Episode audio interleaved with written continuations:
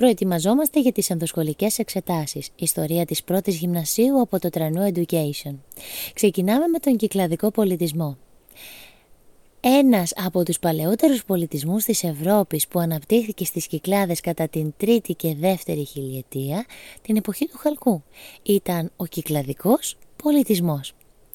Οι λόγοι ανάπτυξής του ήταν οι εξής. Το ήπιο κλίμα και η ιδιαίτερα προνομιακή γεωγραφική θέση.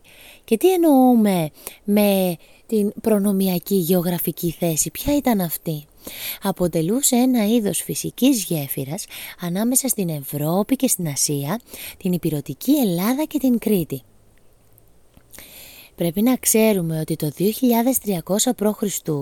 παρουσιάζονται κάποιοι οικισμοί οχυρωμένοι. Κάποιοι καταστρέφονται για να οχυρωθούν από την αρχή και κάποιοι χτίζονται σε υψηλούς λόφους.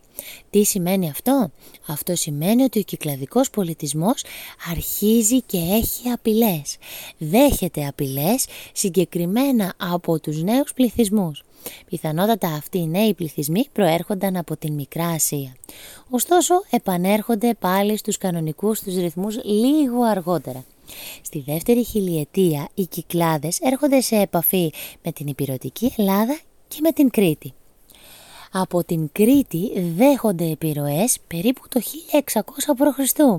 όταν μεγάλοι κυκλαδικοί οικισμοί καταστρέφονται από σεισμό. Όταν όμως καταστράφηκαν και τα μινοϊκά ανάκτορα γύρω στο 1450 π.Χ.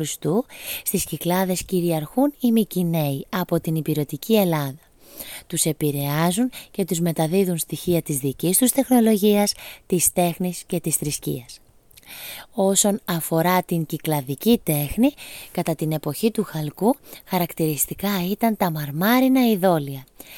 Τι αναπαρίσταναν τα μαρμάρινα ειδόλια, γυμνές γυναίκες, κάποια άνδρες μουσικούς, άλλα πολεμιστές ή κυνηγούς.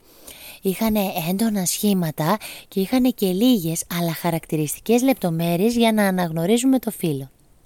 Επίσης, τα πύληνα αγγεία που έχουν διάφορα σχήματα διακοσμούνται με απλά γραμμικά σχέδια.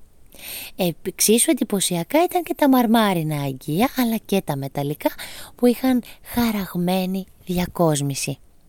Αυτά για τον κυκλαδικό πολιτισμό.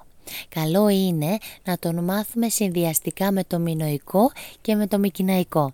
Θα σε βοηθούσε να διαμορφώσεις τρεις διαφορετικές στήλες. Μία για τον κυκλαδικό, πότε αναπτύχθηκε, ποια εποχή, γιατί αναπτύχθηκε και από ποιους επηρεάστηκε για τα ανάκτορα και για την τέχνη. Αργότερα θα προσθέσουμε και μία στήλη για τη θρησκεία που θα δούμε για τους άλλους δύο πολιτισμούς. Αυτό θα μας βοηθήσει έχοντάς τα σε μία σελίδα να τα οπτικοποιήσουμε και να τα μάθουμε καλύτερα. Καλή επιτυχία!